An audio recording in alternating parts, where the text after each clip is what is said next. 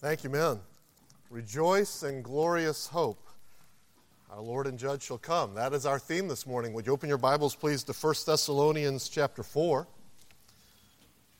Two weeks ago, from verses 9 through 12, Brother Flegel opened a text that said, We're doing well, keep it up. It was a text about encouragement. This text is about comfort. By the way, Pastor Randy tried to bribe me to mention the Pi Fellowship. So now I guess Dr. Marriott and I have to split it. All right. Yeah. So uh, it's, it's tonight at 7. All right.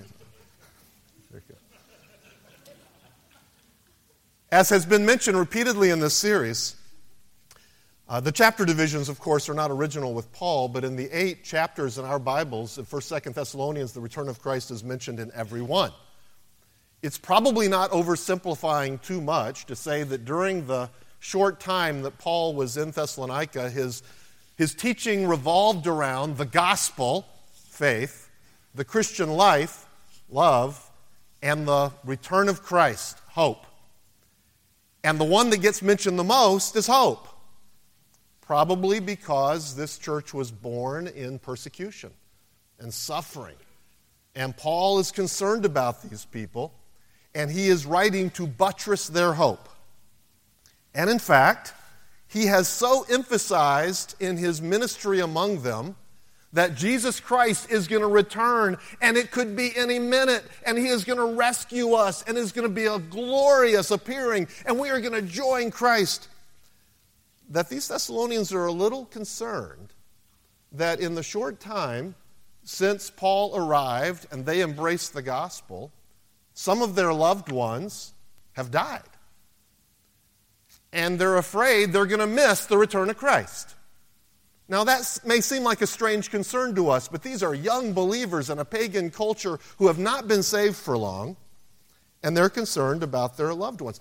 Oh no!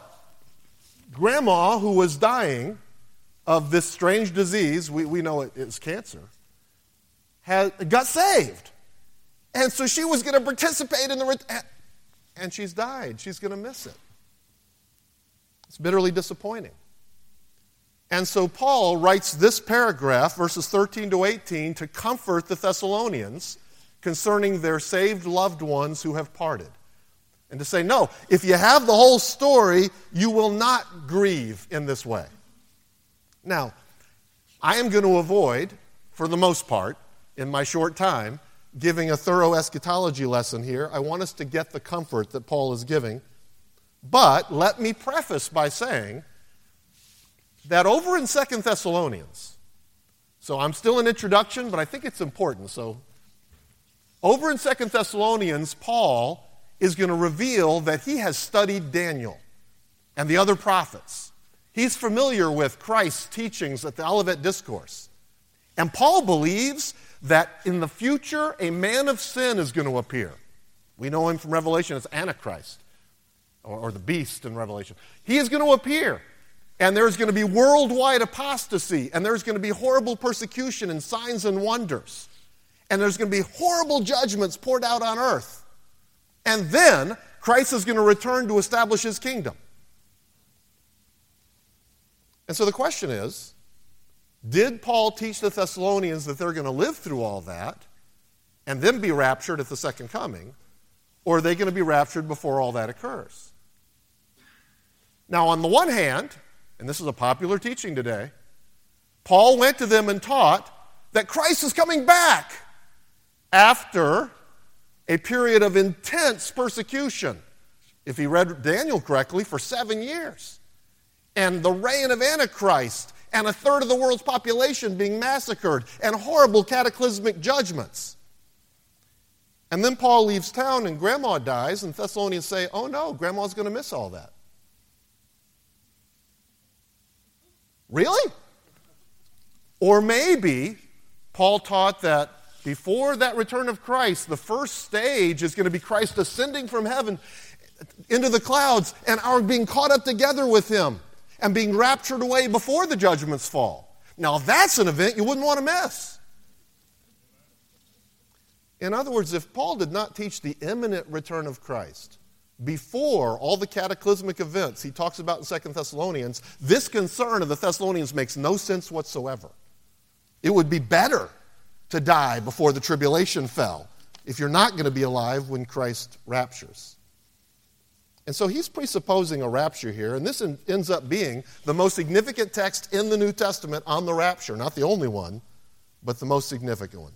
Because they are not looking for Antichrist, and neither are we. They're looking for Christ. And Antichrist is going to come, tribulation is going to come, but we're not going to be here to see it. And so he's going to comfort these people. He's going to give them great news. Your loved ones who have died prior to the return of Christ are, in fact, not disadvantaged in any way. Because even though they died, they're not going to miss it. That's the comfort. Now, my sermon outline, I, was, I considered giving you a slide with it. I don't need to. Look at your Bibles and you'll see it right here. Paul outlined this sermon for us. Verse 13 is his thesis. Having right knowledge of the end times brings great comfort. And then he proves the thesis. Verse 14, for, and that word for means because. And then he gives the first reason that we can have great comfort when we know the end times. Verse 15 is his second argument for, because, and then he gives another reason. Verse 16 and 17, for, and then he gives another reason. And then verse 18, therefore be comforted.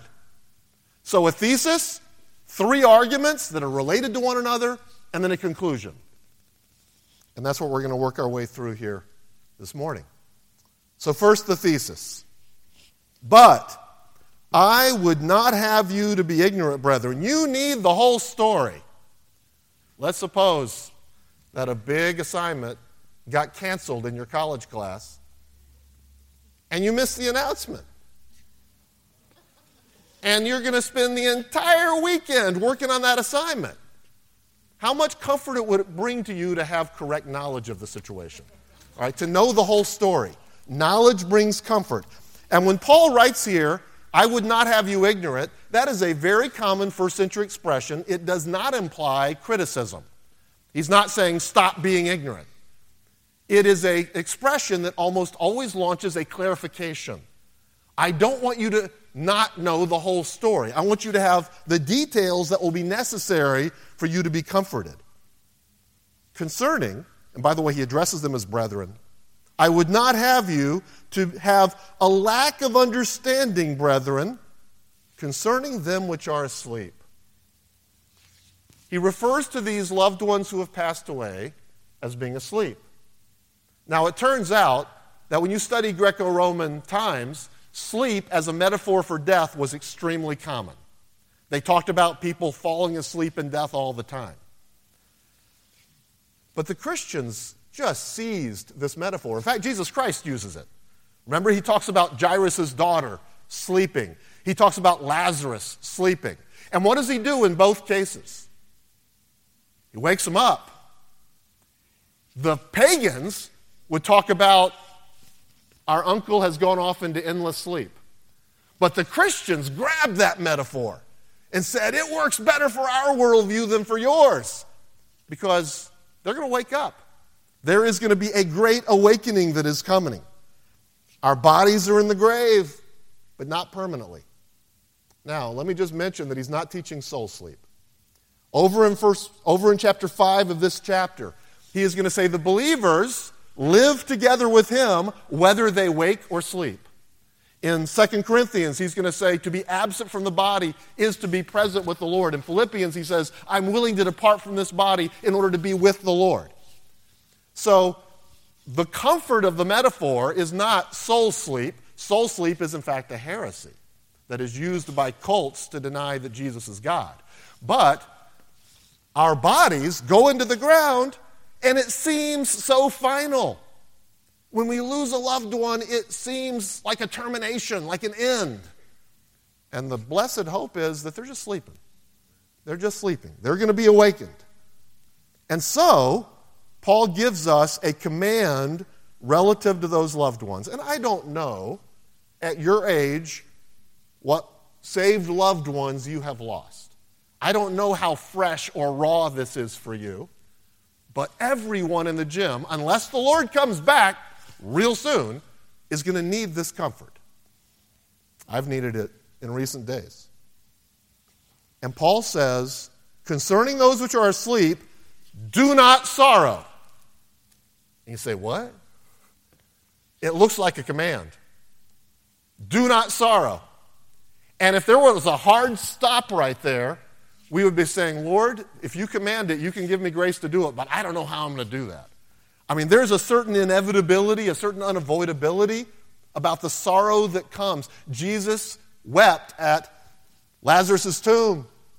And I'm not inclined to think he was weeping because of hard hearts and because of unbelief. He, that may have contributed to it. He was weeping because he saw the grief of his dear friends and the loss of their brother and his own grief, even though he knew he's going to wake up. But Paul doesn't say, do not grieve, hard stop. He says, do not grieve as those who have no hope. Now, I apologize. This illustration is a little trivial considering the weight of the subject, but hopefully it captures the idea. Let's suppose dinner's in an hour, and I gather my teenage kids around, and I have my, my wife has just, I was about to say I did it. That would not be good. My wife has just baked a tray of fresh chocolate chip cookies. I could say, do not eat the cookies, hard stop. All right, well, there's, that kind of tears hope out of your heart. And it's probably impossible with these teenagers unless I stand there guarding the tray. Or I can say, do not eat the cookies as though dinner's not in an hour. That would be an implied permission, wouldn't it? That would be saying you can eat the cookies, but make sure you eat them with awareness of the whole story. Make sure you eat them in light of the fact that you're going to have a great dinner in an hour. Don't eat 17 cookies, you're going to have dinner in an hour. But eating cookies is acceptable and in fact, you and I, when someone passes away, experience loss. Paul doesn't deny that. Paul himself in Philippians says that God spared Epaphroditus, and if he hadn't, I would have had sorrow on top of sorrow. I would have missed Epaphroditus. I love being with him. Paul's point in this text is not that we don't suffer loss. His point in this text is that they don't suffer loss. The pagans have no hope. I read a couple of commentaries who really wrestled with this idea of pagans having no hope. Because it turns out when you read pagan literature, they're constantly saying hopeful things about death. And some of these pagans believed that the soul lives on. They didn't believe in resurrection, but they believed the soul lives on after death. So they had some sense of hope. And they say, well, Paul's probably. What Paul is doing here is he's not talking about just subjective feelings of hope. He's talking about objective, real hope. And no matter how the pagan feels about death, if you're a pagan, you have no hope. Why? Because whatever they believe, it's not true unless they're in Christ. They're going to live on, but they're going to live on eternal conscious torment. And that is a hopeless destiny.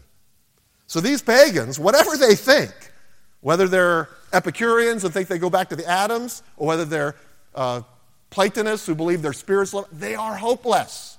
There's only one place of hope, and that's in Christ. But our, our loved ones who trusted in Christ, they've lost nothing. Say, yeah, but, but they're going to miss the rapture. Well, actually, they're not. So let's see the arguments beginning in verse 14. Because, here's why we should not sorrow as the pagans who have no hope concerning our sleeping loved ones. Because if we believe, you're looking at your Bibles, please, verse 14. If we believe that Jesus died and rose again, there's the foundation. That's the foundation of hope. Jesus died and didn't stay dead. He rose. He conquered death. He defeated death for all who are in him. That's the foundation of the Christian faith. Now, Paul is not saying that's the whole of the gospel. Oh, Jesus had to be God and man. He had to die as a sacrifice for our sins. We must trust in him. There's a great deal involved.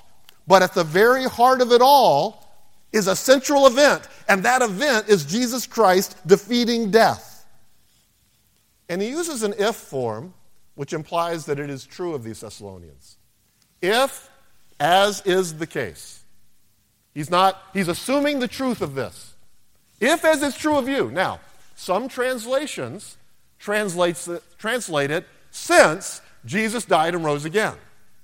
Well, that's kind of the thought, but that's not. I mean, there's another way to say since. Why would you say if, as is the case? Well, I could say to you all right now, if, as is the case, you're listening carefully. Well, I'm assuming it's true of you. But I'm also encouraging you to listen carefully by being one of the ifs. Hey, that is true of me. So Paul says, if Jesus Christ, we believe Jesus died and rose again. Do you believe it? That is your only hope, and that is the only hope for your believing loved one that Jesus died and rose again.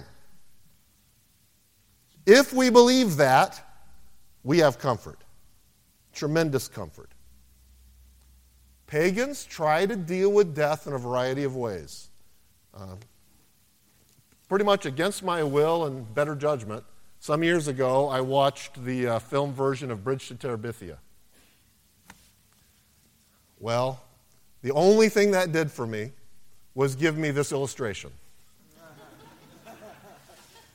the whole movie is trying to communicate that there's comfort in the fact that you're going to remember that loved one. And as long as you're remembering them and treasuring them in your heart, they live on in some mystical, mysterious, subjective pattern in your life, and therefore the human race will never die because they live on in our.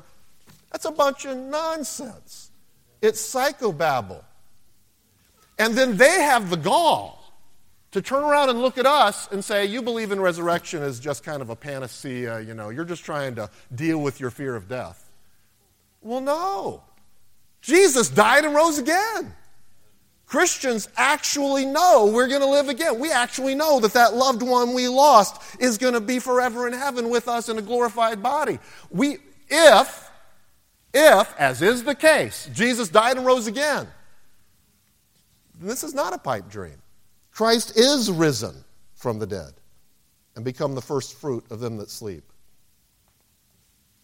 And he says, even so, those who sleep in Jesus. Those who sleep in Jesus. Now, if you've read Paul, you know that he uses in Jesus, in Christ language, literally hundreds of times in his writings. But that's not what we have here. He uses a preposition here that literally means through. Dia for you who are, who are into the Greek. We believe that those who sleep through Jesus. Isn't that awesome? They fell asleep through Jesus. They are asleep through Jesus. Jesus was with them as they were dying. Jesus was with them in death. Jesus is with them now, and Jesus will never leave them. They sleep through Jesus. It's an awkward way to translate it, so most of the translations don't choose to do it, but it is a rich and beautiful truth. So be comforted. Be comforted about them. Be comforted yourself as you contemplate death. Jesus doesn't leave us. And then it says, those who sleep through Jesus, God will bring with him. That's our hope. He could have said, if we believe Jesus ro- died and rose again, even those who sleep through Jesus, God will also raise. He's going to make that point in the next couple of verses. But instead, he uses a surprising verb. A verb, by the way, that non dispensationalists really struggle with. I read commentary after commentary getting this wrong. It says, I will lead them, he will bring them. And the idea seems to be that when Jesus comes, he's going to be up in heaven and he's going to say, Gather around, everybody. We're going back to get your bodies. And he's going to lead them down to the clouds. And they're going to fetch their bodies out of the graves. And they're going to be reunited. So don't grieve. Your loved ones are not going to miss Christ's return. But now he gives a little bit more specificity to that, a second reason in verse 15. Because, for this we say unto you by the word of the Lord. This does not directly agree with any sayings of Jesus in the Gospels. He never talks about this being caught up into the clouds. Therefore, this is probably a revelation that Paul received. Literally says, This we say by a word of the Lord. That. So by divine revelation, he says, We which are alive and remain under the coming of the Lord shall not prevent. And what does that word prevent mean? It means to precede or go before. To precede or go before. And you can see how the English word could have changed meanings. You can prevent somebody by getting in front of them and being ahead of them. So this is preceding. And Paul breaks everybody up, believers, into two groups. There are those who are alive and remain. And how does he describe them? What pronoun does he use? We. We. That's what he taught the Thessalonians. It's only been months since he was in Thessalonica, certainly less than a year. And he has taught them that we shall be alive and remain, many of us, until the coming of Christ. Look for it, expect it. There's no space in there for seven years of tribulation. Paul just keeps on believing this.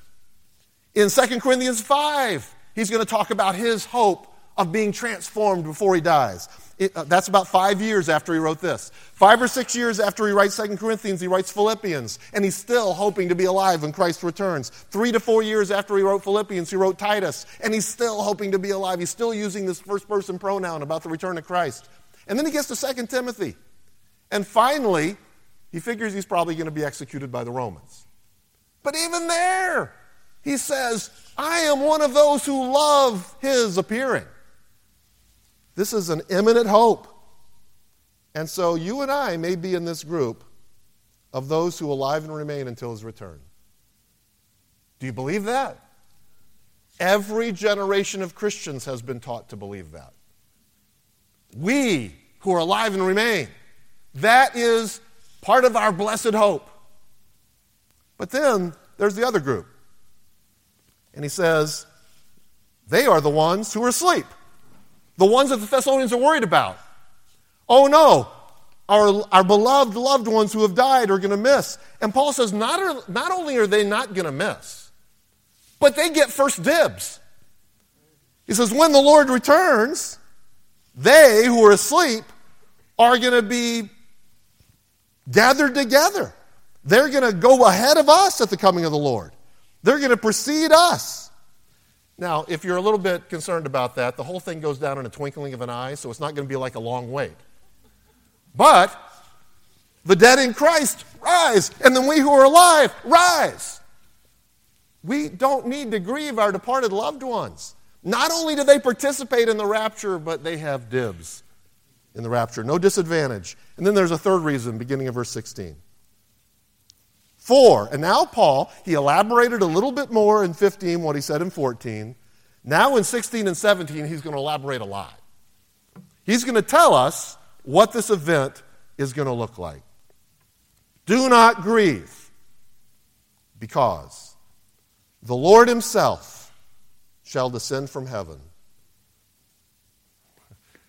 Just stop right there. The Lord Himself shall descend from heaven. In one of my classes yesterday, we were over in John 17 about how Christ in his high priestly prayer prays to the Father and says, Lord, it's my desire that those that you have given me will be with me. That is, that's, that's why he came to this earth. That's why he died on the cross. That's why he ascended and is interceding because he wants to be with us. And someday, he's going to come for us. He promised. My uh, parents would sometimes send my brother to give me messages in the upstairs bedroom. And I figured when my brother came, it was my parents' authority, so it was important. But then every so often, mom or dad in person would show up at the door. And there was a heightened expectation. There was, a, all right, this, this, I better really lock into this. Jesus doesn't have to do it this way. He could just from up in heaven say, Y'all come now, and we'd all, we'd all head to heaven. But instead, he comes to the clouds to get us. He himself descends. I believe this is showing how passionate he is about bringing us to himself in person.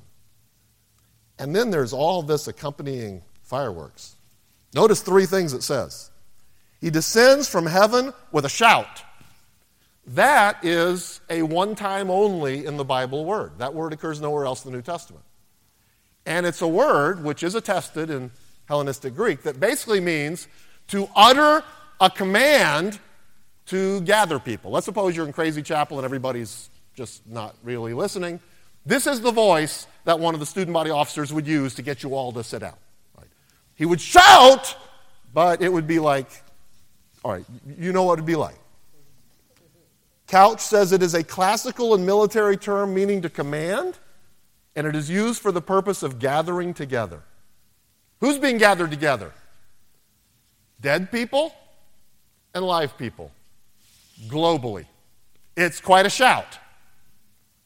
And possibly it's what the archangel says.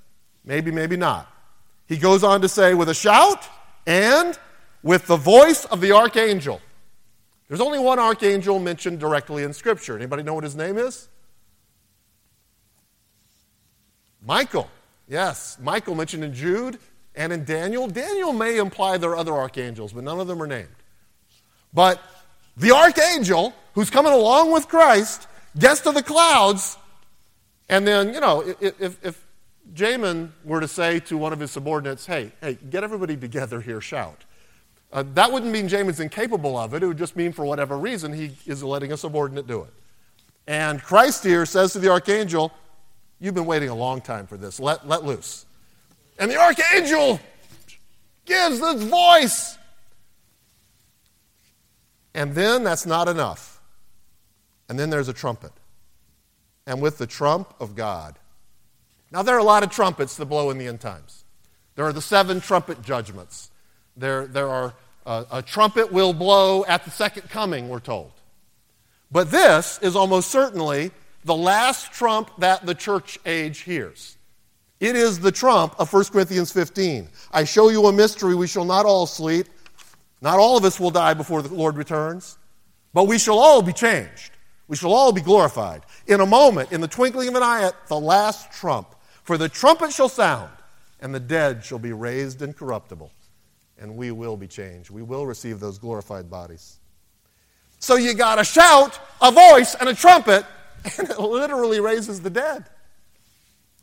My wife's church, way, way back in the 70s, had a guest speaker one day who was known to them. I think he had grown up in the church, but now he was an evangelist, and they had him back in to preach. And he decided he was preaching on the rapture. And he was he was a fiery preacher who really got into it, and he's kind of rip snorting. And at one point, he says, "And the trump shall sound." And what they didn't know is he had put a guy up in the balcony with a trumpet. And just as he says that, about 40 minutes into this message, this guy just lets loose with this massive trumpet blast. Well, the good news is no one died of a heart attack. I, uh, I did not ask Joel Montgomery to do that this morning. And, and preacher boys to be, don't do things like that. You know, that's.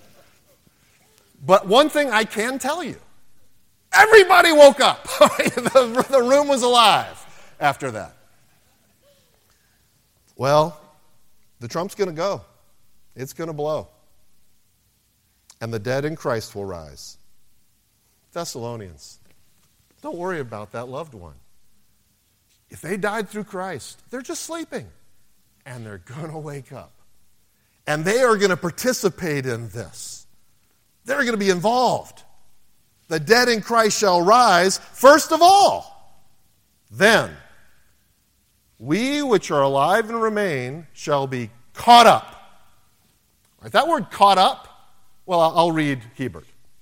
The verb caught up denotes a sudden and forcible seizure, an irresistible act of catching away due to divine activity. It might also be rendered snatch up, sweep, sweep up, carry off by force. I'll, I'll interrupt the quote.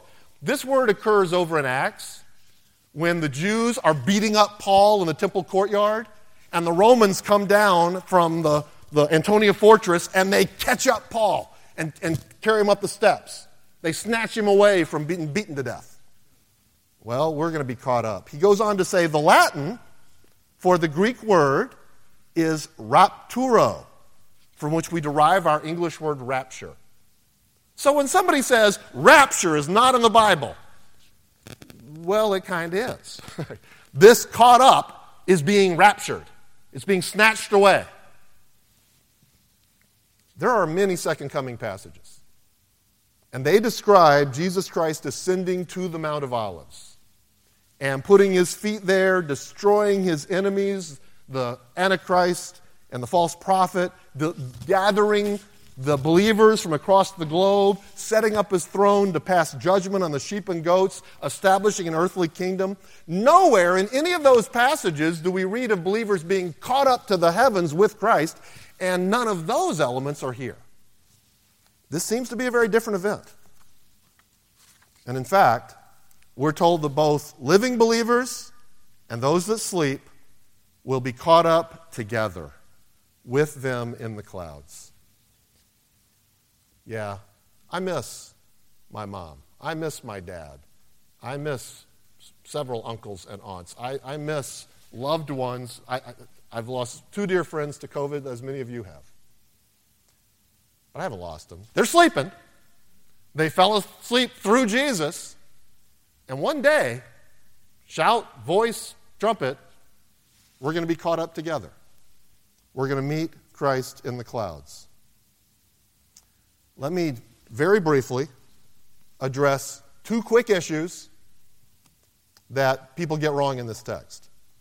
Those who believe you go through the tribulation say, Look, clouds. Daniel says Christ is coming in the clouds to establish his kingdom. Jesus said, When the Son of Man comes in the clouds. So when you see a reference to clouds, that means this is the second coming at the end of all things.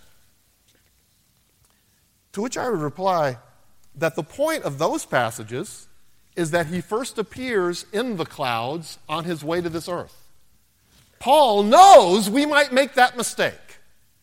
And so look what he says. We shall be caught up together with him in the clouds, and then what do we do? We meet the Lord in the air. The clouds here are not just what Christ is passing through and becoming visible. The clouds here are where the whole thing takes place. We meet him there. And then the other argument they make is from the word meet. You read most commentaries being written right now, and they'll say, hey, this word meet is only used two times in the New Testament. In Matthew 25, 6, the virgins go out to meet the bridegroom and escort him to the wedding. In Acts 28 15, the Romans go down and meet Paul and escort him into Rome. So, what's happening here is the believers go up to the clouds and then escort Christ back down. So that the rapture occurs at the second coming. That's two usages. The word meeting means, brace yourselves, meet. That is, you really can't get all that escort business from the word. In fact, one of the advocates for this, F.F. F. Bruce, said there is nothing in the word or in the context which demands this interpretation. It cannot be determined from what is said here whether the Lord with his people continues his journey to earth or returns to heaven. That's F.F. F. Bruce. He's not, he's not with us. Truth of the matter is, this text is clearly not a second coming text.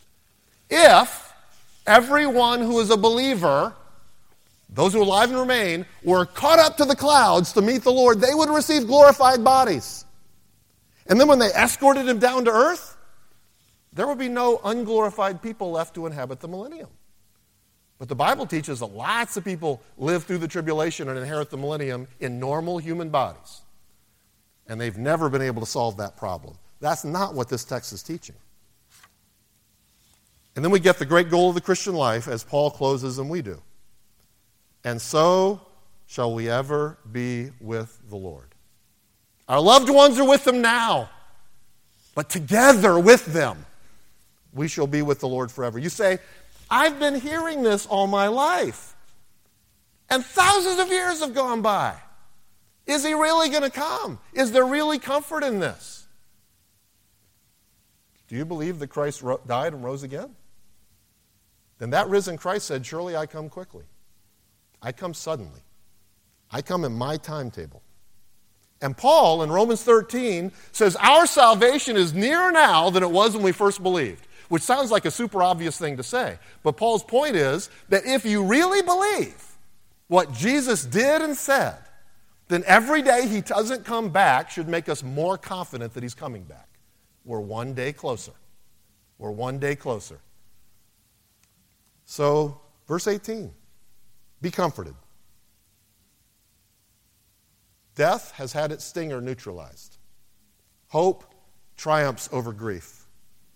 Our believing loved ones lost nothing. They are with Christ and they will be raptured first. And we, who are alive and remain, shall be with them, but more importantly, we shall forever be with our Lord. Are you comforted? If you believe, there's no way not to be comforted. Thank you, Lord, for this text. Thank you for the truth of the rapture. Lord, we live in a day where literally most evangelicals scoff at the rapture. But Lord, that's what this text teaches. It so clearly teaches it. And their explanations just don't work with Paul's logic here. These Thessalonians, they, they fear that their loved ones have missed the imminent return of Christ. Thank you, Lord, that they haven't. Thank you that no one loses who dies, who sleeps through Christ. And I pray that you would comfort our hearts regarding our loved ones who know you and regarding our own state. Because if we believe that Christ died and rose, we have great reason for comfort. And I ask these things in the name of our precious Savior, Jesus Christ. Amen.